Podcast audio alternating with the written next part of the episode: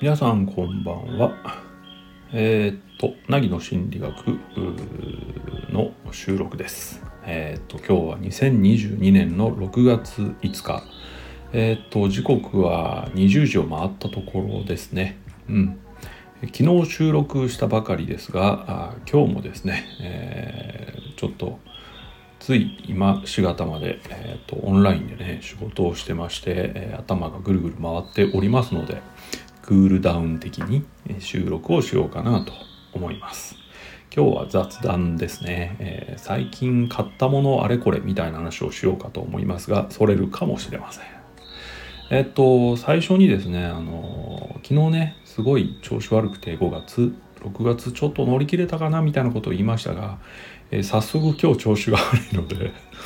えー、天候かもしれませんけど明日から崩れるということでもう本当にね自分に自信がないですね。自分の体調にね。はい。特に僕はですねあの昔から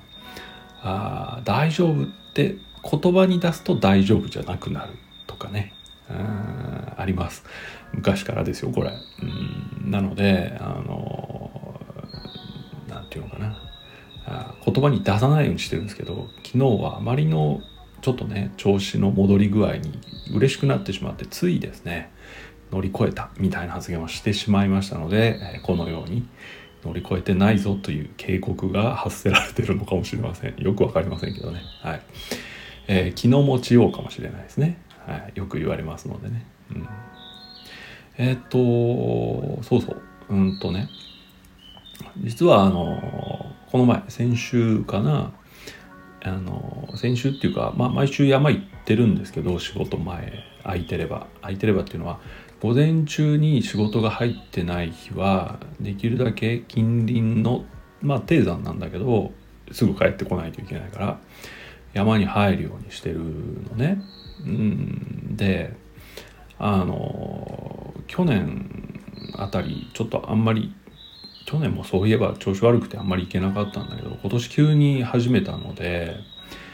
えっと登山靴トレッキングシューズがですねあの底の部分が、えー、壊れたわけですよ。あの壊れたっていうかひびが入った感じね。でまあ知ってる人は知ってると思いますけどあの靴って長期間使わないと加水分解って言ってボロボロになる部分が出てくるのね素材によって。で多分それに近いのかなと思うんだけど登山靴もあのやる時はやるけどやらない時は全然やらないみたいな使い方すると割と早くへたるんですよね。でそれが急に来ちゃった。で今年は結構登ろうと思ってるんですよ僕は。でなんでかっていうとあの僕のですね人生の師匠がですね、えーはるか年上のうん。あのまあある山に割と常駐されていて なんでお前今度だみたいなことをこの前言われたんですよね。ですのでそこに行くためにちょっと体力つけて、え、頑張っていこうと思ってね。そういう意味で師匠に会いたくてですね。あの一緒に山登りたくてまあ頑張ってるわけですけど靴が壊れまして、ね、今日ですねあの持ってきましてね。うん修理できるかって言ってで全然できるんだけど、えっとロックダウンの影響で、えー、そもそも東南アジアの靴工場が動いてないと。でそうなるともしかしたらその靴底いわゆるソールの部分が日本に在庫がない場合はあの半年とか1年とか待ってもらわないといけないって言われたんですよ。で毎週登りたいのにそれ困るじゃないですか。だからまああの在庫あるかどうか確認してもらって、えー、なかったらもう買いに来るわっていう話をしてですね今日戻ってきたんですけど。ねえー、っと何の話をするかっていうとね買い物何をしたかっていう話ね。えー、っと なんでその登山靴の話をしたかっていうとこのロックダウンによって物不足なのね。今日本日本っていうか世界中そうだと思うんだけど。で僕は実はですねあの長年、えー、ずっと乗ってた10年ぐらい乗ってたマウンテンバイクがですねえー、っと去年も一回壊れたんだけど今年もですねあの実はつい4月あたりかな乗ってて、えー、急にあの、まあ、ある部分が損傷するというか壊れるということが起きました。で去年壊れた時ももう古いから変えた方がいいですよと、うん、続々壊れますよみたいな話をされてたんだけどまあ乗れるし修理して乗るわっていうことで乗ってましたらね、えー、今年の春先に、えー、案の定予見通り壊れました。うんでも確かにかなりガタが来てる。で僕は、まあ、僕に会ったことがある人は知ってると思いますけど僕は結構大きいので体が、それに合わせて頑丈な自転車を買ったもののやっぱり負荷が高いらしく壊れやすいんですよ人より。うん。でね。いやもうこれは自転車処分だなと思って。で思ってたんだけどあまりにも春先から体調が悪いという話を昨日したでしょ。でこれは運動をしてないからコンスタントに運動してないからじゃないか。とうんちょっと体が弱りかけてるからじゃないかっていうのはずっと思ってたしまあ主治医にもですねとにかく運動してくれと 言われているのでこれは自転車を買い替えてでその喜びによってしょっちゅう自転車でいろんなとこへ出かけるようにしたらどうだろうかと思いました。うん、思ったわけです。でね、えっ、ー、といろいろ考えた挙句ですね、あの大きい自転車はもうやめにしてちっちゃいのにしようと。でかといって折りたたみはちょっとまあ走りに難があるのでえっとミニベロっていうですねあの折りたたみみたいに見えるけど折りたためないやつちっちゃい自転車ね。あれにしようと思ったんですよ。ところが僕はですね身長が180超えてるのでえっと180超えるとですねあのちょっと名前よくわかんないんだけどとにかくそのハンドルと、えっと、サドルの位置ねがちょっと離れてないと乗りにくいっていうのがあるのね。だから大きい要するにちっちゃいんだけど、うん、高身長者用のはないかなと思って調べたところ名古屋の隣の区僕が住んでる隣の区の自転車屋さんがそれを扱ってるっていう情報を知ったので、まあ、行ったわけです早速。うん、でねあのミニベロを探してるんだけどここの広いやつ要するに高身長用の車用のがあるって聞いたんで来たんですけどって言ったらいやもう全然ないです」って言われたのね。で「え？入ってこないの?」って言ったら「入ってこない」と。でなんで言ったら「ロックダウンで」って言われたんですよ。でえ。ロックダウンあそうかそうだよね。入ってこないんだよね部品が。そうそうそうそう。だから例えばフレーム的なものはあるとしてももう部品が組めないから入ってこない。さらに注文すればいずれ入ってくるけど注文しなければずっと入ってこないみたいな。すごい待ち状態になってますと。だからお客さんの言ってるその更新車用のを探すんだったら1年ぐらい待ってもらわないといけないですけどって言われたんで。でもね、もうすでに自転車壊れてるんで欲しいわけですよ。うん。いやー、そりゃ困ったなどうしようかなって言ってたら、いやいや、お客さんね、あの、まあ、これは、まあ、僕の勝手な見解だけど、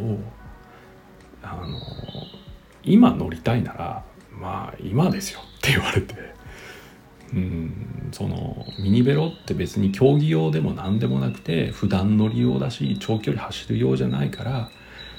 ちっちゃくて可愛いっていうことを割り切って乗れば別にあの高身長者用じゃなくても乗れますからということでねでなんかねその時ねそうだなと思ったわけなんですよね。うん1年じゃあ1年待ち買いますって言って1年先死んでるかもしれないじゃないですか。ね。時間を無駄にしたくないなっていうのは最近よく思うから、そうだな。まあ、毎日乗るったって通勤とか近所乗るぐらいだから、まあ、それでいいかと思ってね。じゃあ、あるやつでっていうことになった。そしたらね、あるやつがね、2台ぐらいあったんですよね。通常身長車用の。で、1台は結構かっこいいやつだったんだけど、真っ黒ですごい速く走りそうな。もう一台がですねちょっと可愛い色をした女子用みたいな感じだったんです。女子に好まれる的な。ところが僕はですねあの皆さんご存知かどうか知りませんけど女子力が高いのでそっちの可愛いやつの方がいいなと一瞬思ったんですがさすがにですねあの何て言うのタイヤが頼りないわけですよ。うんシュッとしてて。僕みたいな大きい人間が乗ったらすぐパンクするんじゃないかなと思っていや感覚的にはこっちの方が好きなんだけどタイヤがなちょっと心配だなって言ったら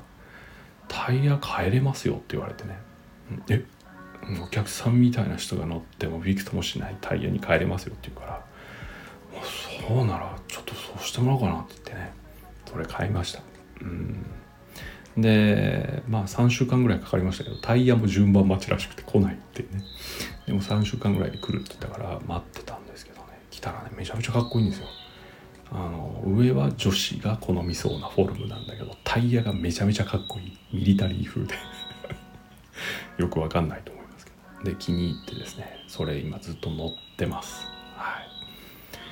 い。ね僕自転車を買いました。ロックダウンの影響で欲しいものとは違いますけどそれでもすごく満足してですねもう乗ってるんです。それもあって体調がねちょっと良くなったんじゃないかぐらい思うぐらいいい投資ができたんですね。でそうすると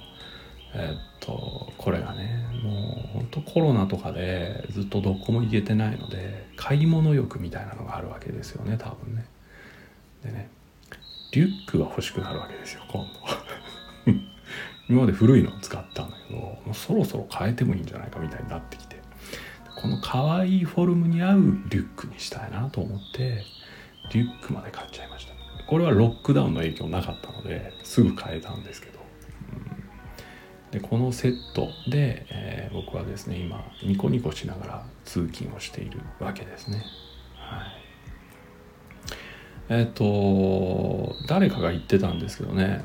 目の前のストレスを何て言うの？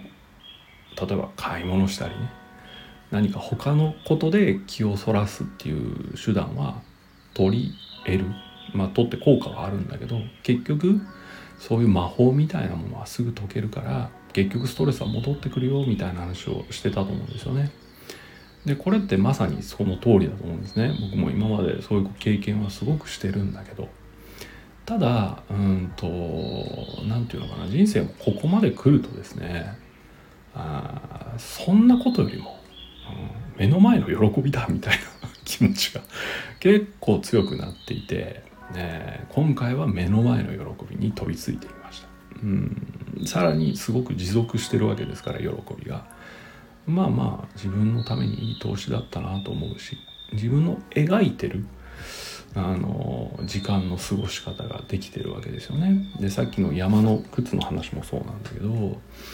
うん山行ったりとか自転車乗ったりとかできてるっていうのはね僕にとってはすごく周りの風がよどんでいない状況なのですごく好きな状況なんですよね。うん。もともと体育会系だったっていうこともあるけどやっぱ風は動いていてほしいなというのはいつも思うのでそういう場所を好むんですけどね。うん。だから多分体にはいいことが起きるんじゃないかなっていうのが今の気持ちですかね。はい。そんな感じです。うん。あと何買ったかっていうとあとは何も買ってないかな特には。うん買ってばっかもいられませんのでね。はい。でもまあまああのそんなことでねいくつか靴はねもう間に合わなかったらあの1年かかるって言われたらね買うしかないのでまた買うんですけどまあそこはしょうがないでしょう。うんいい季節というか僕が体力があるうちにね山は登っておきたいので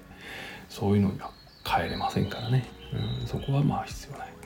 必要かなと思ったりはしています。はい。そんな感じです。うん。でえっとずっとねあのなんだずっと停滞し続けていてですね人とのコミュニケーションも本当に限定的になっていてほとんど通ってないっていうかはい、そんな元気なかったので、え閉じこもってましたけどね、えー、ここからちょっとオープンにしていきたいなと思っていますけどね、えー、そんなことを言ってるとまた最初の話に戻りますけど罰が当たってですね梅雨が来て、えー、体調がおかしくなってまた寝込むみたいなことになるかもしれませんけどまあ、うまく年齢と付き合っていけたらいいなと思う今日この頃とえー、っとまあねその目くらましじゃないんだけど、うん、良い時間を過ごすための投資であるならばこの年齢ならばどんどんしてもいいかな。っていうのがどっかにありますよっていう話をさせていただきました。ということで、えー、何の意味もない話を聞いていただいてここまでありがとうございます。またお会いしましょう。